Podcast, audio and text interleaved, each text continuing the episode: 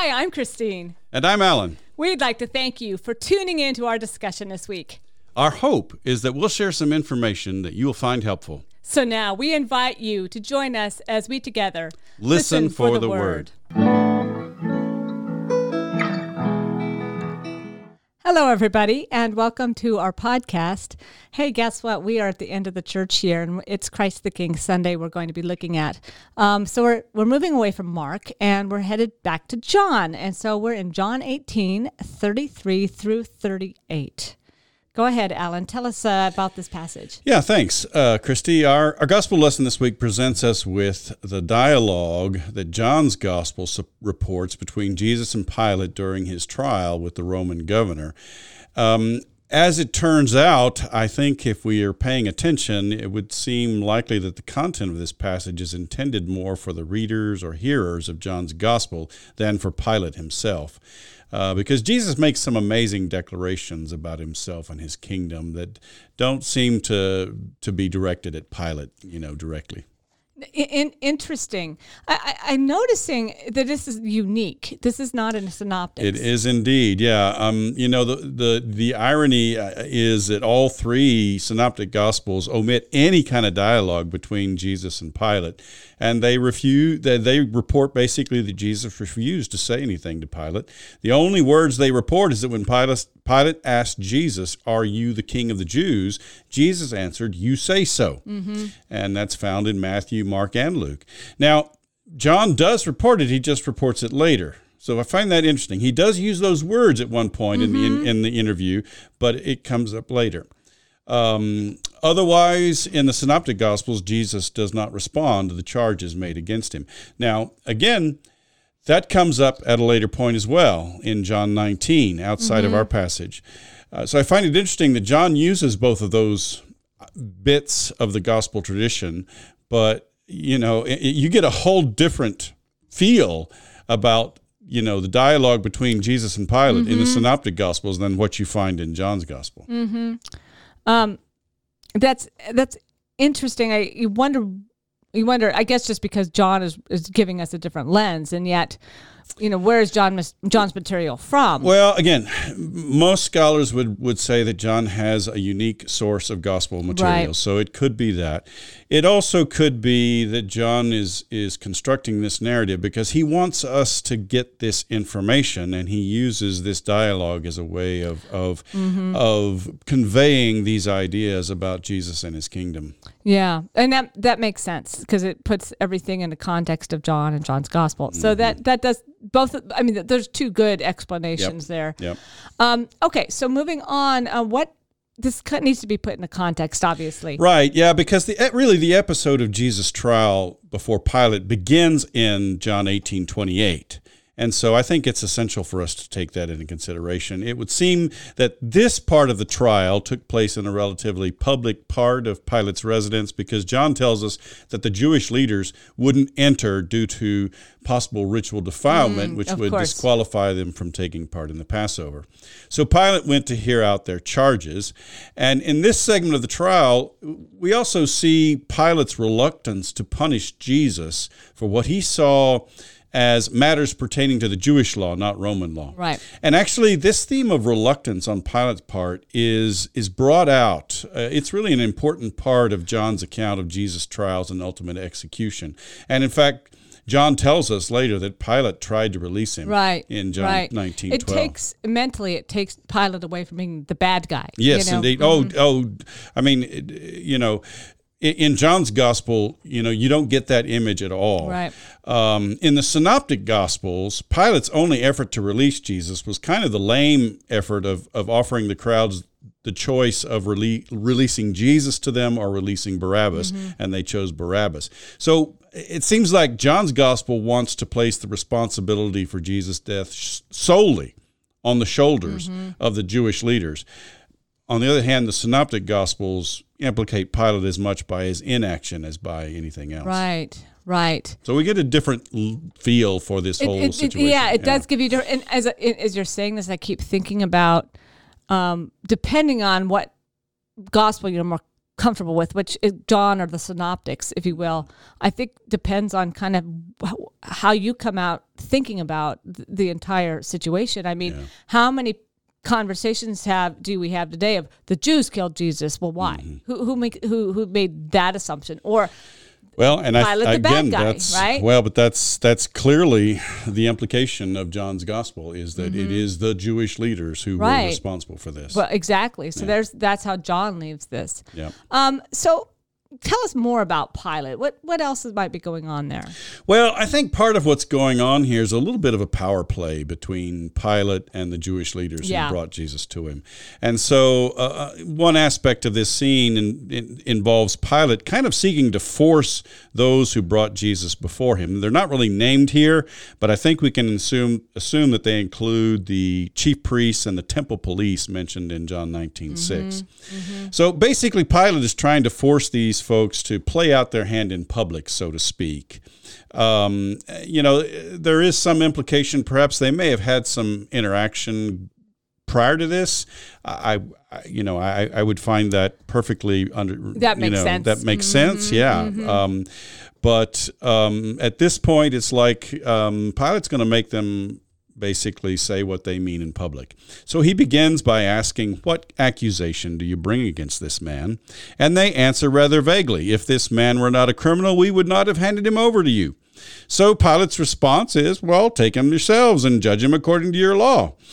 And so then the Jews, which again we've seen in, in before, is shorthand in John's gospel for the Jewish leaders, mm-hmm. here likely include specifically the chief priests and the temple police. They weren't satisfied with that because they said they weren't permitted to put anyone to mm-hmm. death.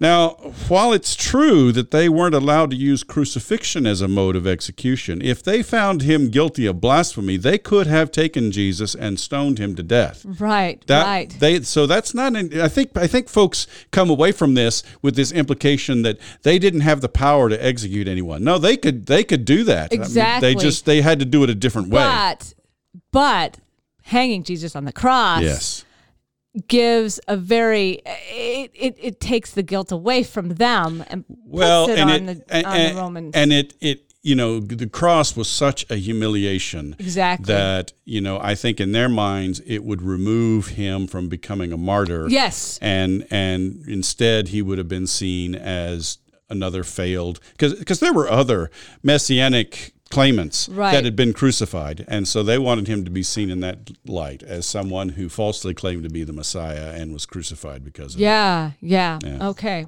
Okay. So why would why would crucifixion um, accomplish what they had in mind? Yeah, well, um, that's a good question. Um, I mean, I think just the humiliation factor of crucifixion is certainly involved. I think, you know, the fact that there were other messianic claimants who had been crucified, you know, and so guilt by association, mm-hmm, they want mm-hmm. to show him to be a false messiah. That's one aspect.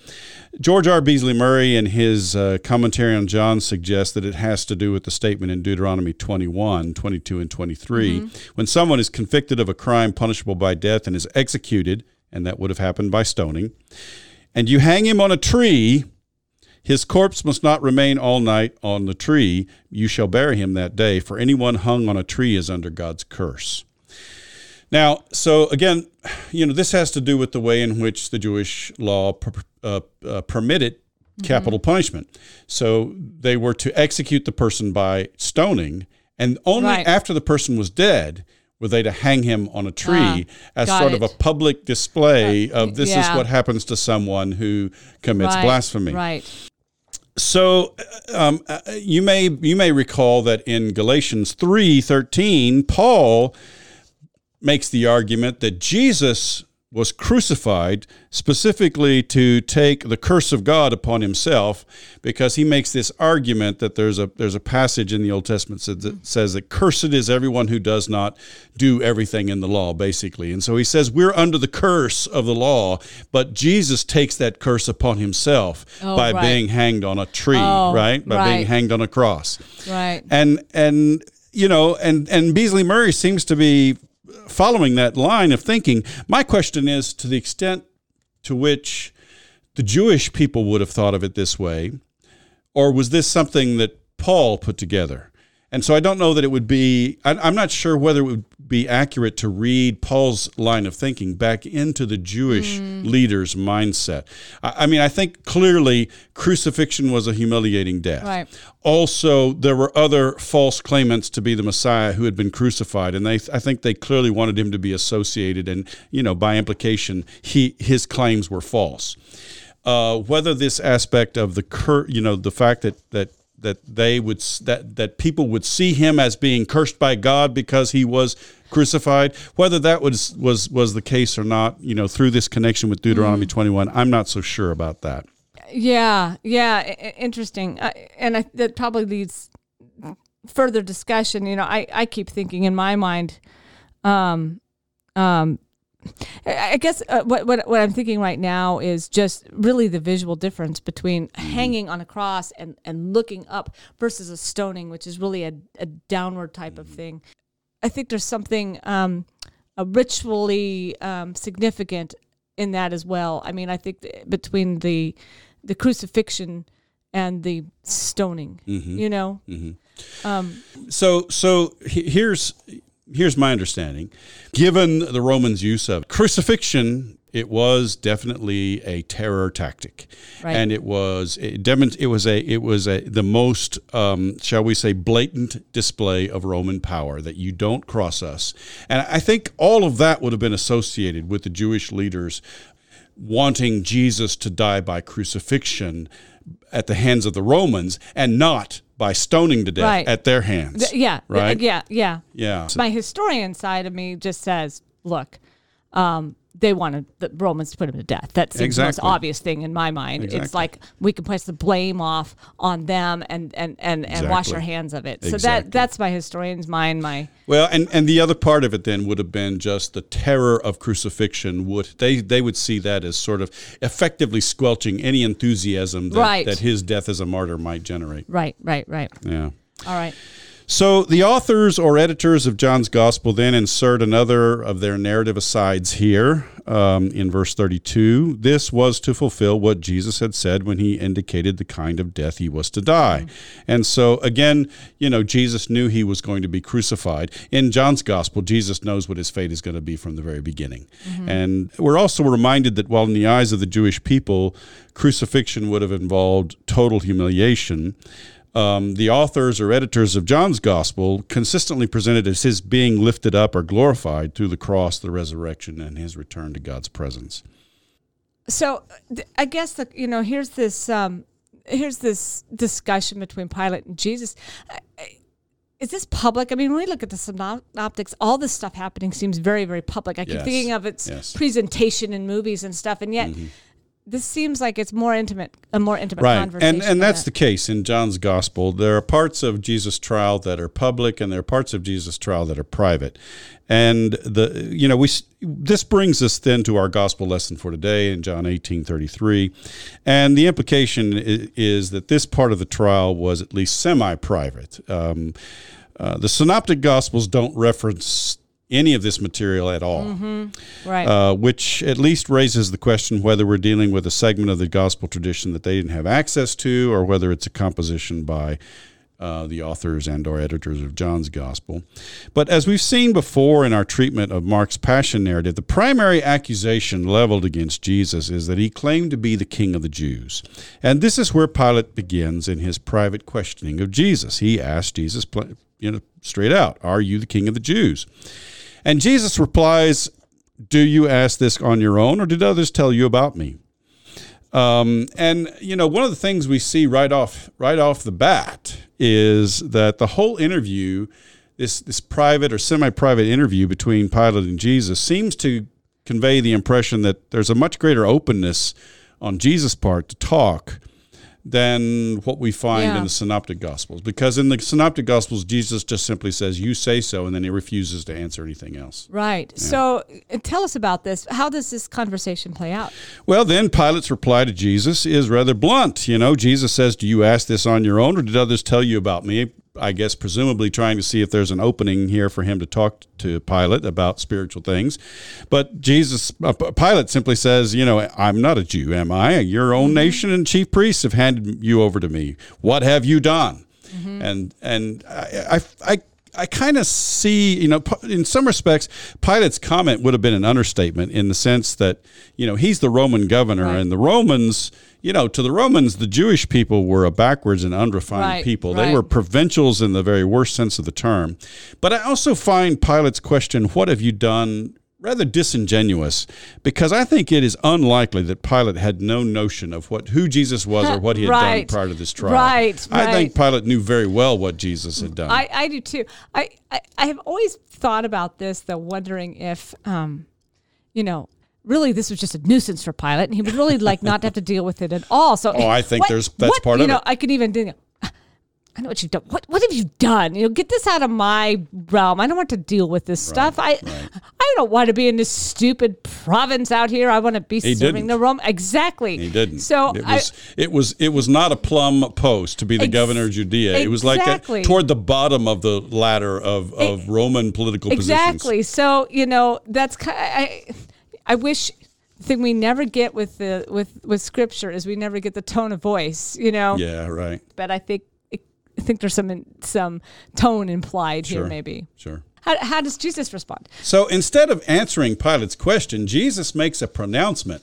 And it seems like this pronouncement is really the point of this whole scene and really one of the major emphases in John's passion narrative and the account of Jesus' trial. Jesus says, My kingdom is not from this world. Mm-hmm. If my kingdom were from this world, my followers would be fighting to keep me from being handed over to the Jews. But as it is, my kingdom is not from here what I find one of the things I find interesting here is that supposedly Jesus says that his followers would keep would fight to keep him from being handed over to the Jews.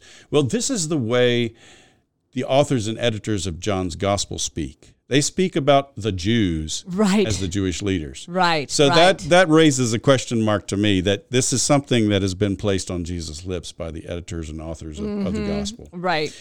And I think, again, that the primary audience for this declaration is not Pilate, who could care less, really, but rather the readers here or hearers of John's gospel.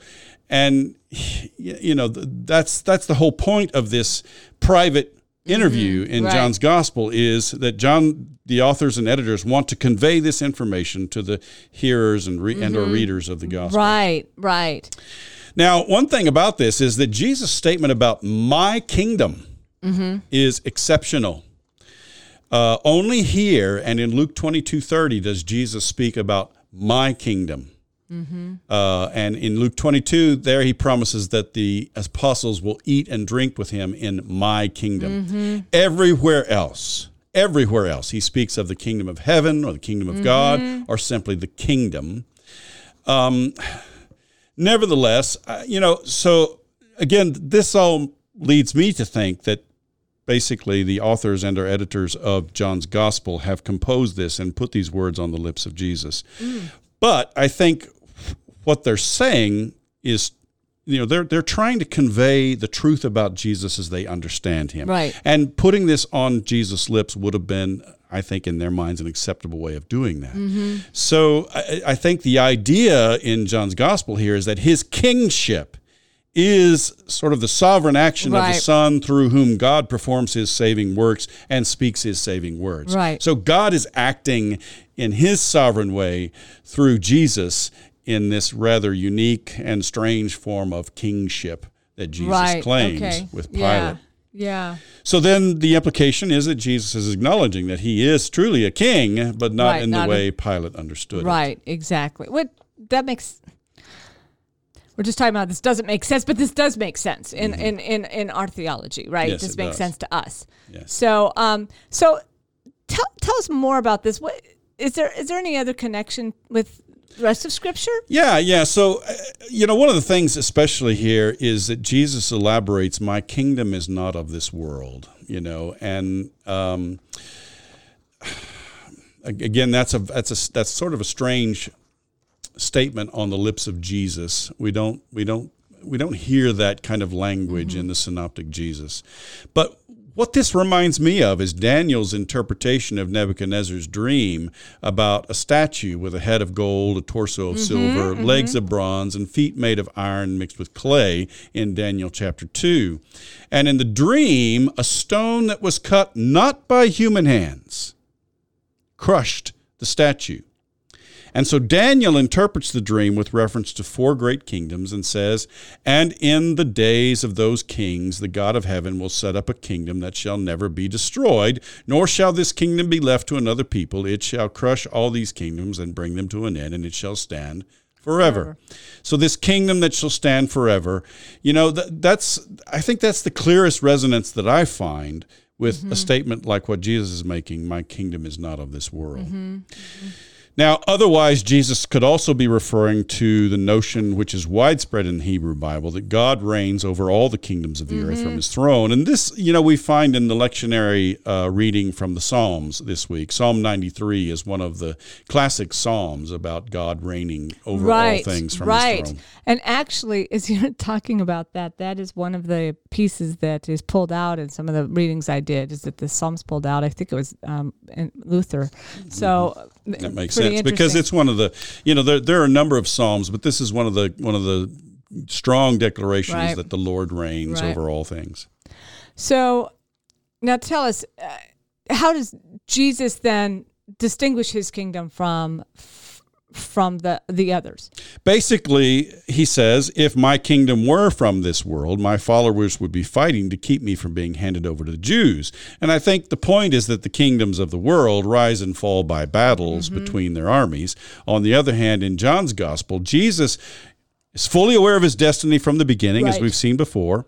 He intentionally fulfills that destiny throughout, which we've seen before as well, and that includes laying down his life in order to take it up again in accordance with the authority given to him by the Father, which we saw in John chapter 10. Uh, and and we see this later in the in the in the sort of the the la- the other part of the interview that as it goes on in John chapter 19 with Pilate there's more of this interview. And Jesus says to Pilate you would have no power over me unless it had been given you from yeah, above. yeah.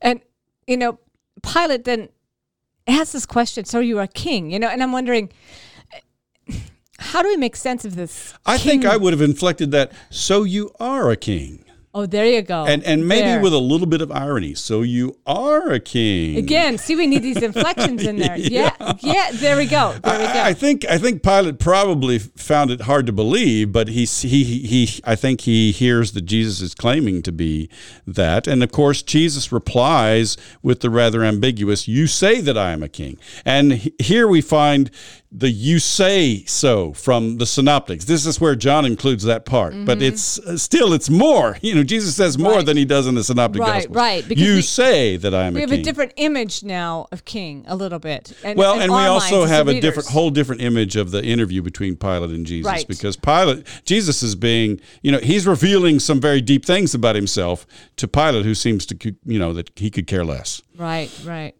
So he doesn't stop there, though. Jesus proceeds to reveal to Pilate, which I find interesting, that for this I was born, and for this I came into the world to testify to the truth. Everyone who belongs to the truth listens to my voice. And again, to me, I find this to be very resonant of the voice of the editors and authors of John's Gospel.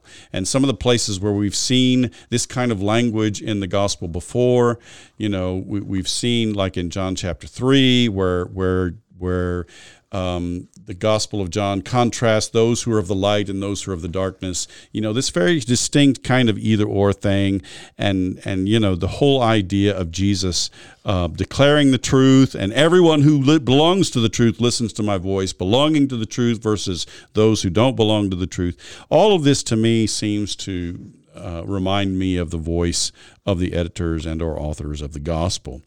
And so, again, I would say that the primary audience for this declaration was the Johannine community, not Pilate. Mm-hmm. Pilate could care less about this. And, right. and I mean, the, the, the, the authors and editors of the gospel show that by, Paul, by, by, by citing Pilate's rather cynical response, mm-hmm. you know, what is the truth? Right. But we, right. we've already seen the role that the truth plays in John's gospel. Jesus speaks the truth as the Father has given it to him, and those who are willing to hear the truth belong to Jesus, while by implication, those who do not hear the truth are condemned for refusing to do Mm-hmm. so. And as I said, we've seen that in John chapter 3. We saw it in John chapter Right. 12. And, and that seems to be a fundamental um, part of the theology of the editors and our authors of the, of the fourth gospel and, and their message to the Johannine community.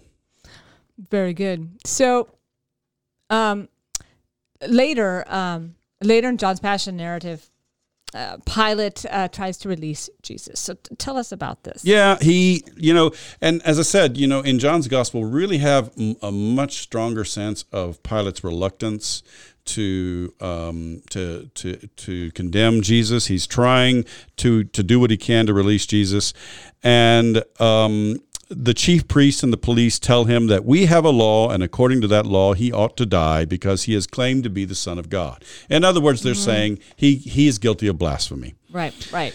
So, although it's perhaps not obvious here, I think this provides a tie in with the lectionary reading from Daniel 7. Okay. And, you know, there, after a dream of four terrifying beasts, which are interpreted with reference to four kings, in Daniel 7, the Ancient of Days, who is God, appears for judgment. And at that time, one like a son of man, now that's translated human in the NRSV, which I think obscures the connection Oh, sure. um, was presented before the Ancient of Days, and to him was given dominion and glory and kingship, that all peoples, nations, and languages should serve him. His dominion is an everlasting dominion that will not that shall not pass away, and his kingdom is one that shall never be destroyed. That's Daniel seven mm-hmm. thirteen and 14 mm-hmm. and that's one of the lectionary readings for, for the Sure. day as well. And this emphasis, this really is the emphasis of Daniel's apocalyptic vision. The kingdom of God will supplant all the kingdoms of this mm-hmm. world that threaten God's faithful Right. people. That is the message of Daniel's, Right. um, you know, visions. Now, while it seems clear, I, I think that it, this is the passage that is behind Jesus' own use of the Son of Man to refer to himself as a human being who acts with God's own authority. The reference in Daniel 7 itself is unclear. In the interpretation of the dream later in the chapter, it is the people of the holy ones of the Most High who receive the kingdom. But I think it's clear that in the Synoptic Gospels, for example, uh, most clearly in Mark 14 62, in response to the high priest question, Are you the Messiah? Jesus answers with this passage You will see the Son of Man coming with clouds right. and great glory. Right, right. And and so there's a clear link with Daniel seven yeah, thirteen. yeah, absolutely. Yeah, in- absolutely. In, that in that aspect of the synoptic version of the uh, of of Jesus' So- trial. And and so it makes sense since this is very clearly linked to Daniel that the rest of this also has that Yeah. has that link. I think that makes and again, as I said before, you know, I think I think um, the synoptic gospels are much more, um, I guess, consistent about using the Son of Man uh, when Right. Jesus speaks of himself. Um, John's gospel has several places where that happens, but for the most part, John uses the phrase "Son of God," and it's kind of like the kingdom of God versus eternal life. In in, Right. in John's gospel, John is interpreting the kingdom of God as eternal, Eternal life, life. for those who might not be familiar with Right. the Jewish concept. The same thing is true for the Son of Man, even though the Jewish people of his day, I mean, he's uh, he's almost citing Daniel seven, you know, thirteen. right, right. to the to the to the Jewish leaders, you will see the Son of Man coming with clouds and great glory, and, and you know that's almost a virtual citation of that passage. Yeah, and yet they fail to make the connection, or they just can't. They can't make the connection. They can't uh, uh, accept it. Yeah, yeah, I don't know how much clearer Jesus could have been with them, you know, uh, but um, well, because they had their sights, they had their sights set on something else. Yes, they right? did. I Yes, they mean, did. and in a way, when that is Jesus's destiny, if you will, it, it had to happen that way. I mean, it's this right. it's this strange com- combination, right? Of they should have gotten it, but they were blind to it, but they had to be blind to it. I mean, Yeah, all these yeah, pieces, yeah, right? right. And so, yeah, in John's gospel, we don't have that language of Son of Man, but I think the language of Son of God would have presupposed some of this background as well. Sure, Sure. So to me, it seems that John's passion narrative really is used to contribute another piece to the revelation of Jesus' glory in the gospel, and that's what we've seen all along as we've looked at John's gospel in various places. Is that you know Jesus' path is one in which His glory is to be revealed, mm-hmm. and so basically Jesus faces His imminent death with the authority and power given to Him by God, and in the confidence that the kingdom with no end will triumph over all the kingdoms of the world. Wow. And I think that's a really dramatic way for Christ the King Sunday to come forward. Absolutely. Yeah. Thanks. Thank you.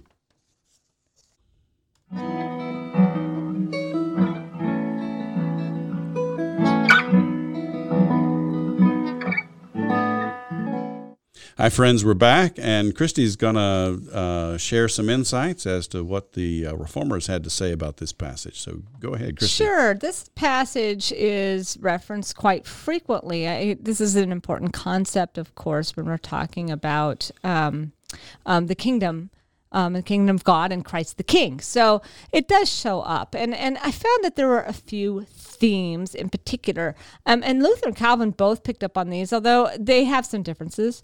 Um, one is, of course, Christ's kingdom is not of this world, um, and that Christ's kingdom is a spiritual kingdom. And that is found in both Luther and Calvin, and, and undoubtedly um, in the other reformers as well. Now, where, where they differ is Luther uses this to put forth his two kingdoms theory. Um, he says, look, uh, people who are of Christ's heavenly kingdom are also for now part of the earthly kingdom. So remember, we've talked about the two kingdoms before, but here he's pointing out you can't just belong to just one or the other, but you're in both. So he recognizes that Christ's kingdom has been ushered in with Christ and is present now in his world. You know, I've always wrestled with Luther's notion of two kingdoms, of the two kingdoms. I've always thought well, that doesn't make any sense to me because to me, there is one kingdom. God is the one who reigns over everything. But the thought across crossed my mind just now that perhaps um, this is Luther's way of dealing with the ideal and the real. You know, there's always tension. There's always a tension between what's reality and what is the ideal. Mm-hmm. And the ideal toward which we're striving is the kingdom of God fulfilled. But right. for now, you know, we live with the reality that it's not fully f- fulfilled. I Yes, I think part of it, and and for Luther though, you always have to look at Luther and his dualism that he comes into understanding everything. So, mm-hmm. um, th- that makes some sense there as well. That that this idea of God's kingdom being perfect and spiritual, but the, the kingdom mm. of the mm. world being dominated by sin and evil. So yeah. I think I mean, I guess I, I, guess my mind my mind is trained more by the Hebrew Bible to think more holistically that that the Lord reigns right, as right, Psalm ninety three right. begins. The Lord reigns. I know over all I know. things. yeah, and I and I, I don't know if that is how Luther's because Luther is not quite on that full page. Mm-hmm. Um, and well, and and I think you know we've said before Luther was a man uh, with medieval training, right? And right. so I'm sure the whole idea of of the power of Satan was something that was still very exactly. real in his mind. So moving on with it, Luther argues that this kingdom, the the the earthly kingdom, will come to an end, but not Christ's kingdom. So you see, you got that good evil thing going on there, mm-hmm. even though um, it already exists in this world. So even though Christ's kingdom it is present now, eh, so that's an interesting space. Christ's kingdoms. Um, uh, for those who hear and accept the truth um, according to it. Yeah. Um, now, Calvin, um, Calvin has a different take on this. Calvin goes um, also to suggest that it has two components, but that Christ presides over the two components. So Christ, mm. uh, Calvin's got that more holistic mm-hmm. thing that you're thinking of there. But that's that sovereignty of God piece, yeah, right? Yep. So that you're seeing these two kind of hallmarks of both of these theologies played out with this passage, which is really interesting. Um, so as Calvin sees it, there's the whole body of the church that's that's considered the kingdom of God, but then it also belongs to each individual member. So he's seeing he's using this to describe the the the breadth of the church. Mm. In other words, um, the kingdom of God is the body of Christ, which we talk about so much. But then he also talks about that call on each individual member to respond ah, to it. So I think that's really interesting yeah. as well. Moving on, there are other voices. yes, I know. and you can't you won't be surprised. There are those um, that who believe if if Christ's kingdom is ushered in, that only those who are Christian who who accept that are are truly of this kingdom, and therefore it is okay to take up your sword and kill the godless. Oh my. Mm-hmm. That's quite a leap for me. Uh, yeah, you think? Um, of course, these are some of our radicals. Remember, we've talked yeah. about these radical Reformation, but there's this idea of, oh, Christ's reign has been ushered in. Those who are of the living remnant are are then called upon to get rid of the godless. Mm. And indeed, that is okay in their minds. Lord if you can imagine, I know. Um, and of course, obviously, a big misinterpretation of the scripture there, right? Um, yep. Um, and there are also, on the other side of that, um, spiritualists, and I picked up Teresa of Avila, for example, um, who tells her nuns to find Christ within. So there's this idea that the relationship is found that the kingdom well, I would I would have an easier time uh, swallowing that than that we're supposed to take up arms and and, and yeah. eliminate the godly. So it's not it's not relying on the world of God, but this internal mysticism. Mm-hmm. Uh, and so what? In, you yeah. got it all so we yeah we get this whole we, this whole back and forth. So you get those who say, "Look, that's evil," and on the other side, you get those who are pacifists that say, "No, you shouldn't carry a sword. This is all this is all about." Um, the peaceful kingdom of Christ mm-hmm. that is within you. That is, you don't have to worry about. In both cases, one is kill the magistrates because they are representative of this kingdom. The other say ignore the magistrates. The kingdom of God is is mm. is of the world. So you get the whole spectrum. Isn't that wonderful? Wow. Okay. um, another theme um, that Calvin emphasizes is that um, because Christ is the head of the church and because the church is eternal, nothing can destroy it. So this is really interesting, I think, in context of today, because how many people out there are so worried the church is going to come to an mm-hmm. end? We see declining numbers, but that doesn't fit theologically with what Calvin says. Look, within Calvin's discussion is this confidence in the church and its purpose. Um, it, again, the sovereignty of God coming in. What God has planned for the world will indeed eventually carry out. Yeah. It may not look like we think it should, right. but it, it but it will. Um, well, and just because, for example, churches in Western Europe are empty, and just because churches in North America are emptying, doesn't mean that mm-hmm. that the church isn't thriving in other places of the world. Right. So, despite whatever adversarial problems hit the church, the church will prevail. And Absolutely. then he even goes to this dualism: the devil according to Calvin, cannot win. Well, I mean, as you're talking, you know? I think about you know, on this rock I will I will build my church, and the gates of hell will shall not prevail exactly. against it. Right? Exactly. So that's another thing. Again, Calvin's theology, providence, mm-hmm. right there. So you you can hear it, and it's all he's taking into this passage. This is kind of it becomes an important kind of passage for well and just yeah. the whole idea of sovereignty you know I, I, you know i never have found it um, theologically palatable to think that somehow there's some other entity ruling over life on earth than God. Uh, right?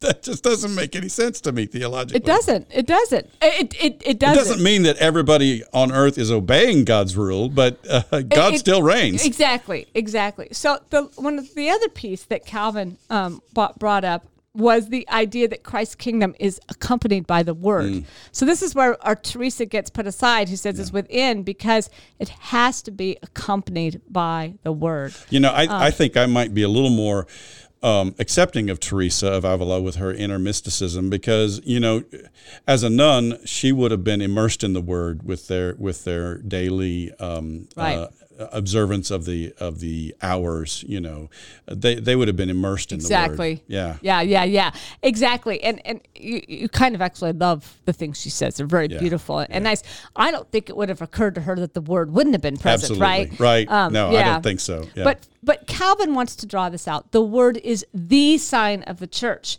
and there is no sign outside of the word that can represent the church Um, and so, again, it's kind of a big deal for our worship. The word is always present, it is the core of our experience. Yeah, I think the only way, the only thing I would differ with him on that is to say it should be the Word and the Spirit. And of course, Right. Calvin will say that at Calvin times. will say that here. But I mean, with um, in the New Testament, without the Spirit, there is no right church. exactly of course he gets he, he has to get on he gets on roman catholics here Mm-hmm. always of course but his point is that there's tendencies to and uh, uh, particularly in reformation for people to just say well god's leading you to this and to this this conclusion so i think he's just addressing this particular space here saying the kingdom Uh, It's not just what you f- what you think God is saying to you. How does it how does it coordinate with the Word? Yeah, Yeah. yeah, exactly. And Yeah. it, you know, it reminded me of, and today how many churches really completely ignore the word. How many places are are really giving sermons on on what they think rather than what the exegesis. Well, and and we were talking in the break, and you know, I, I know a guy who I went to college with who started uh, a fairly large church uh, based on the seeker friendly model, and you know, they don't really believe in getting into any kind of serious Bible, you know, Right. during that kind during the Sunday morning worship, you know. And I was pastoring a little bitty tiny Presbyterian church a few miles away, and we read all four lectionary um, readings every Sunday because I believe that the word has to do its work. You know? Exactly, I don't yeah. want I don't want the only word in the service to be my sermon. I want the I Right. want the, the word of the Lord to be spoken. Exactly, exactly. Can you imagine? I, I, I remember when I was much younger. So I'm giving myself a little bit of break here. Much uh, when I was a kid, but I remember this pastor asking, "What's the most important part of the service?" And I said, "The sermon." And he's like, "No, the scripture." but that perception that I had, you know, Yeah. and so it reminds you that. These, some of these churches where you stand up for the gospel actually Oh, yeah, ha- reminds everyone this is the focus. You know, yeah. we don't do that, but um, I, I I have done it at, from time to time. Um, in, in churches where they're they're trying to highlight something or remind us of that centrality of the word. So Mm-hmm. pretty cool. Um, and of course, I did mention once before, but there was this anti-Roman sentiment that comes up in everything, and and and really um, indicating that the Roman the Roman Church, the Roman Catholic Church, is really are really God's enemies. They don't adhere to the word, and instead they mesmerize people with. Well, and if you think about it, I mean, I mean, um, you know, as opposed to the Reformation churches, the Roman Catholic Church was would still be reading the Scripture in Latin. exactly, So, and nobody in the worship would have even understood Exactly. what was being said, and and although the word was being read. You know, I mean, it was being read in a language that no one Right. could even comprehend. so, Well, what was the point? And also, there was always the attack on what they considered the great additions to the word, Mm-hmm. surely. based on um, um, based on this idea that the Pope could speak for Christ, that he was that ongoing person, Mm-hmm. Yes. and therefore there's Yes. all these additions, Yes. and saying, look, they've gotten so far uh, away from it in their behavior and Mm-hmm. and in their actions, and he's particularly um, attacking all the um, extras. Well, um, the the author- pomp, the circumstance, the Oh, yeah, all, yeah, right. all of those types of of things that distract you from the word. Yeah. Surely, surely, yeah. The Lord's Prayer also comes into this discussion, and, a- another reformer, um, um, Balthasar Hubmeier, notes that um, um, despite our desire to claim we are of Christ's world, we are of this world now. Um, in other words, uh, we can't elevate ourselves beyond our human reality. Um, like some of these peaceful groups want to do. But- Utopian groups. yeah, these utopian groups, but m- we must accept our brokenness in the world. Yeah. Only, only Christ is fully of the other world without sin. I still would want to say that, nevertheless, you know, we we belong to Christ. And Exactly. that we are a part of Christ's exactly, kingdom. exactly. Um, yeah, yeah, and I think, I think, I think Hubmeier would as as well to some extent. Mm-hmm. He's just trying to say, look, we're, we're living. You can't you can't remove yourselves completely from this world. That you have some re- some responsibility to be active in this world. Yeah, there's no there's no Christian perfectionism on this side Exactly. of on this side of uh, of the resurrection, I guess. Now, that's kind of the theological look at this whole thing and how these reformers have dealt with this kind of theologically and, and how they're understanding Christ's kingdom in the world. But it has very real historical implications for how rulers have come to rule over the course of history. Um, and so um, there's this idea that um, of a Christian kingdom, um, and Christ the King has um, given away to to many different things. One is that a heavenly kingdom can really exist on earth. Surely. Oh gosh, from the time of Charlemagne, Ex- right? That was the oh, um, implication. Well, I'd say Constantine, right? Uh, yeah, that's what I meant to say. oh, but, well, both of them. yeah, They're from huge the time both of pillars, from right? the time of Constantine. Yeah, definitely. Yeah, huge, both huge pillars in this idea of being creating this Christian kingdom on earth.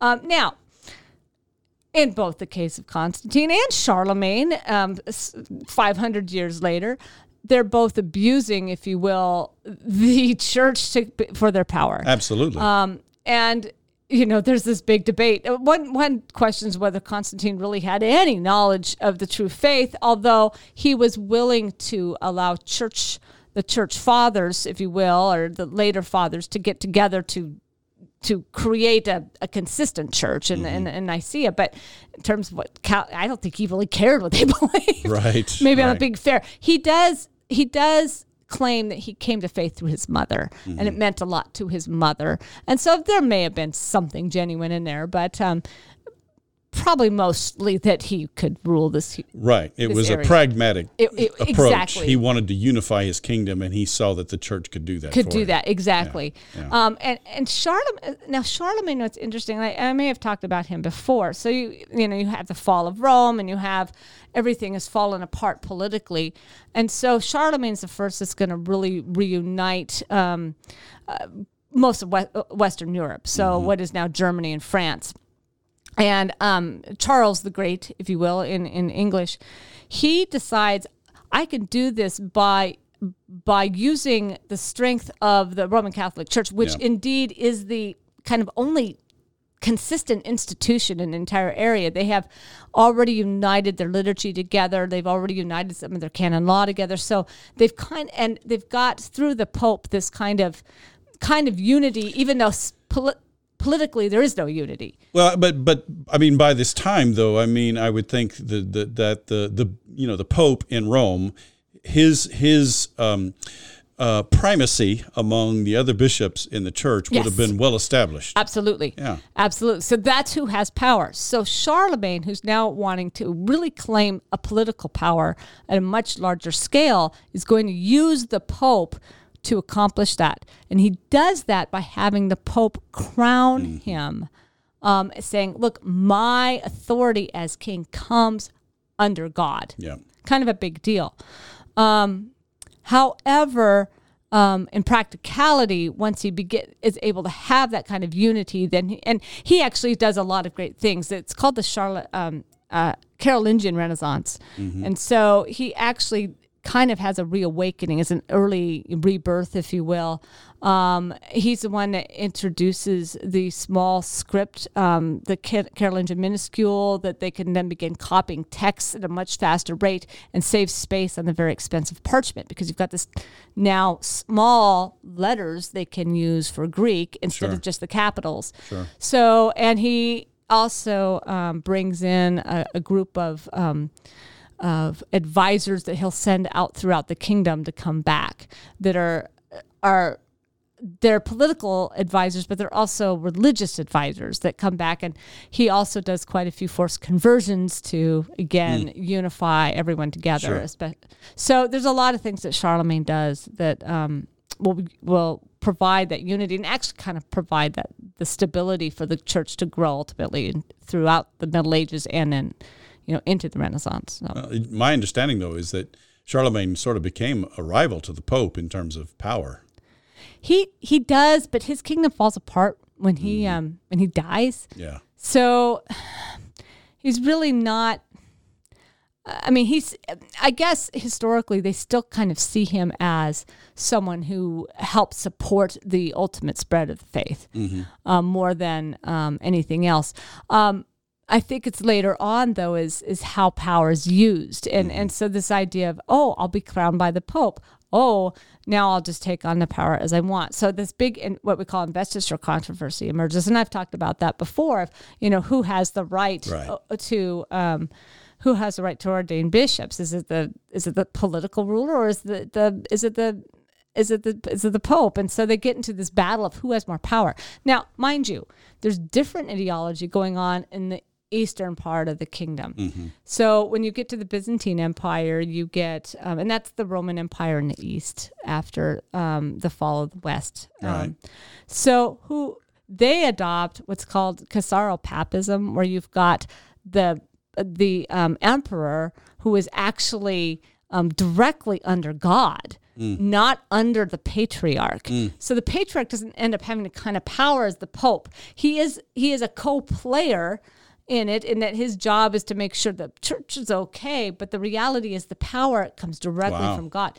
So this ideology as it passes along gets gets um, brought into the west and all of a sudden you've got western kings saying oh, i don't need to pay attention to i have power from god. And so you get to the theory of divine right of kings. Well, and we should we should clarify probably that the Patriarch of Constantinople was in the Eastern Empire what the the equivalent of. of. what the Pope was Yes. in the Western Empire. But one would argue that never had the kind of power that Yeah. the Pope would have because Since- you always have since the the the emperor had had his power Exactly. directly from God. Wow. Exactly. Yeah. Well, and that makes sense though because that was sort of the eastern, you know, in eastern empires like the Persian Mm-hmm. Empire and things like this. You know, the the the kings, the emperors, the pharaohs, you know, whoever they were, they were seen to have been divine Right, basically right. because they were ruling. exactly and and oddly enough once you get to I would say this kind of absolute era and uh, um, absolutist kings I would say they would they thought of themselves as being almost divine. I mean, you know, Louis the Fourteenth, the Sun King, has himself Mm-hmm. represented in the sun. And of course, what we, did we see? We've seen that in the ancient world where Right. um, there's a divinity with associated with the sun. So um, even though they would say that they are were fine Christian kings, they still saw themselves as as having you know they themselves had this kind of direct call from God. Well, and, and really a sense of absolute power. Oh yeah, absolute, and power of the church too. Yeah. Mm-hmm. Yeah. So um, anyway, there's some interesting history that actually we can trace to this passage on on Christ the King. That's amazing. Yeah, Thanks. thanks.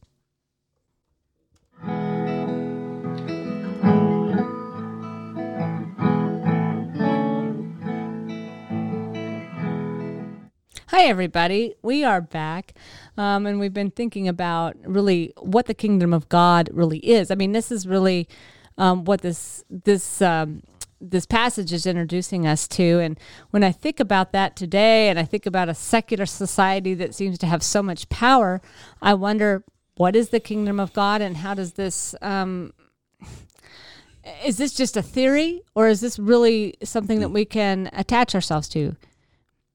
Well, and you know, this reminds me of the situation of the churches that were addressed by the Revelation, uh, another book in the Johannine sort of part Correct, of the New. Testament. Although we, it's, it's doubtful that that um, John the Apostle had any direct connections with it. Um, but um, you know, and as I've put it to people this way, um, the Book of Revelation. Um, is one of the is one of the books of the New Testament that most strongly emphasizes God reigns sovereignly from his throne. And that God's sovereign power will accomplish God's will. Um, as one of my favorite um, um, expositors of, of Revelation puts it, um, the book of Revelation is about the fulfillment of the first three petitions of the Lord's Prayer Hallowed be thy name, thy kingdom come, thy will be done on earth as it is in heaven. Well, and as you described it there, I mean, you're just you're really talking about the entirety of Scripture that has a beginning and it has an end, and it's, it really makes sense in that context. However, I'm going to Yes. put out how many folks out there. I mean, don't think Revelation should even be in the Bible, Right, Because they find they find the imagery. Um, the almost anti-Christian. Yeah, and and I think that's that's a discussion. The full discussion is for another day. But I would Right. just say it's a matter of um, of of missing the forest for the trees. You know, all Mm-hmm. Of that, all of the sort of horrific imagery that belongs to the apocalyptic sort of setting. But there's a prophetic message through the Book of Revelation that I think transcends some of the more gruesome images and the more Right, violent right. images and that is that God is the one who reigns from the throne. Uh, or as I've put it before, I, I quote the Rich Mullins song. You know, g- the Book of Revelation is is is meant to reassure Christians living in a world that doesn't always confirm their faith that our God is an awesome God. He Mm-hmm. reigns from heaven above with wisdom, power, and love. And and again, and, and just to go on, basically, one day God's reign will be um, completed and it will be fulfilled on earth as it is in heaven.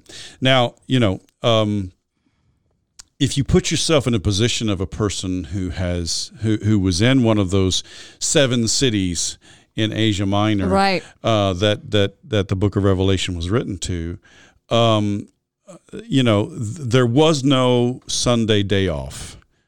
Sunday was a work day. Right. So they're going to worship either very early in the morning before the sun is up or maybe late at night after the workday is mm-hmm. finished. And, you know, on the way, they may pass a Roman patrol, you know, wh- which is a reminder of Roman power. Right. On the way, uh, uh, you know, I, I think I've mentioned before. I've been to the Pergamon Museum in Berlin, and and they have the the reconstruction of the entrance to the altar to Zeus that was Right. that was um, built in Pergamum, and and that someone may very well have had to pass on their way to a house church to proclaim Jesus as Lord. And and here's here's this massive you know reminder that sees that that Zeus is Lord, right? Right. And and so um, in that setting, then I think I think the the emphasis was to say no, God's kingdom is a kingdom that will never end. God's Right. kingdom is a kingdom that will ultimately be the one that will it is the true reality Right. now and Right. it will ultimately define reality on earth there may be other kingdoms right now that seem to prevail Right. but like the stone that was cut without human hands, um, basically um, smashes the, the, the statue that represents the kingdoms of this world. Right. So I, I don't know that I want to use that violent of an image. Again, Daniel is, is in the apocalyptic Right. vein as well. But ultimately, God's kingdom, you know, will uh, right. be it is the ultimate reality now and it will one day define all reality I I love that. And, and there's a couple things that you said that I think are important point pull out. One is the type of literature Revelation is, and mm-hmm. Daniel, and that these are. This, I remember I, we tend to come at the the scripture, or I guess many people do, is just kind of reading it, kind of kind of it's kind of this flat line and Mm-hmm. and kind of looking at it as all of it's the same and all of it's some kind of history or some kind of predictable Right, history and right. you have to understand the type of literature it is and that and that way then under if in fact it tells us even so much more about the human experience and about god's god in our life when you can tell that oh my gosh the scripture comes at it with all different kinds of literature that allows us then Mm-hmm. Yeah. to really get a fullness so that was one of the first things the other thing that that i pulled out with that is this this just deep theological um theological discussion this has. And and really this you know when i live day to day and i get panicked but i really think about the beginning and the end. And when i really think about why i am here when i ask those kind of deep philosophical fundamental questions about life then I have to come to that conclusion that I'm here for a purpose and that God put me here. And and all of a sudden, this all makes a lot of sense, and it gives me this kind of hope and confidence um, that you were talking about. Even even if you're moving through literature that is sometimes hard with Yeah. the imagery. Well, and and the fundamental, I guess, the foundational theological affirmation is the Lord reigns, and and you know, I've I've often compared the book of Revelation in terms of its function to the book of Psalms because in the Psalms you have all these visions of God on the throne. Right. And you have that in Revelation as mm-hmm. well. And so you have this I mean that's the fundamental theological conviction in the Bible mm-hmm. is that God reigns um, in in mercy and grace and love, mm-hmm. in truth and justice and faithfulness. You know, God reigns over all things, and that nothing that anyone does in this world, Right. none of the powers of this world, none of the kingdoms of this world can change that fact, can diminish that fact, even though in uh, you know in this world we may seem to be at the mercy of those powers. A- and this is where i think it shifts more into the language of john's gospel because then you have this language of you know my kingdom is not of this world or you have this language of jesus saying you would have no power over me unless it were given to you you know and and it's this fundamental uh, theological affirmation that God reigns over all things. and, and I think that's kind of what draws me to the Reformed tradition and to the tradition of Calvin because um, that, you know, just makes sense to me. Like I said Right. before, I mean, it, the whole idea that there are two kingdoms in this Yeah. world has never made It's- any sense and, to and me. it's actually very unsettling. But once it really is because and, and how many people live in that space and how many people then spend their faith on uh, it's like we've talked about this before their faith becomes in almost seemingly in what's going to happen if, if if if if we let into the devil and the devil takes over and all of a sudden our faith isn't in Christ but it, it seems to be in It's- the evil It's like they believe more in evil and its manifestations in the world than Mm-hmm. Yeah. they believe in God. Yeah. And I understand that to some extent because evil and its manifestations in the world are just right up in our face all the time. Mm-hmm. They and, And, um, you know, I, one of the things I've taught about the book of Revelation is that part of the function of the stark imagery is to give people sort of a, a counter imagery. You know, you've got the imagery of the Roman legions. Well, they're Right. they're seemingly, you know, um, all powerful. You know, no one can stand against the Roman legions, right? Right. Or you've got the imagery of these these um, just magnificent temples to the Greek gods, you know, and sort of a testament to their power. And um, you know, these probably poor Christians are meeting in a home and Right. gathering together in in in uh, apparent weakness right right? Right. Uh, uh, with all these other images of strength around them. And the book of Revelation is written to give them sort of this set of counter images of God's power Right. as being Right. Mm-hmm. the true power that defines all reality and that, you know, the kingdoms of this world have become the kingdom of our Lord. The kingdoms of our the kingdom of our Lord Right. and of His Christ, and He shall reign forever and Right, ever. You know that's the theme, and Right. and so this this idea of Christ's reign and, and of the reign of, of God and, and the kingdom of God is central there to to Mm-hmm. the whole idea of not only you know what are we doing here, what is our purpose, you know, um, um, but you know how do we how do we face you know the evil in this world Right, on a daily right. basis, but also in the sense of of um, what do we hope for, Right. and what do we look forward to. you know, and uh, as you're talking, I'm thinking how awesome. And then I'm thinking of here we are, Christ the King Sunday. Think if we can if we can step into this big worldview picture, because so often we're focused on on something some small nuance of our faith. And here we're we're doing big picture theology. Yes, that's right. And what a perfect way to start, uh, to end our year before then we pick up with Advent, and then we start at the at the beginning. Yes, and, indeed. and so I think, um, I, I mean, I hope that helps you you try to figure out why do we end here. Right. Yeah. Right. Thanks, Kristen. Thank you.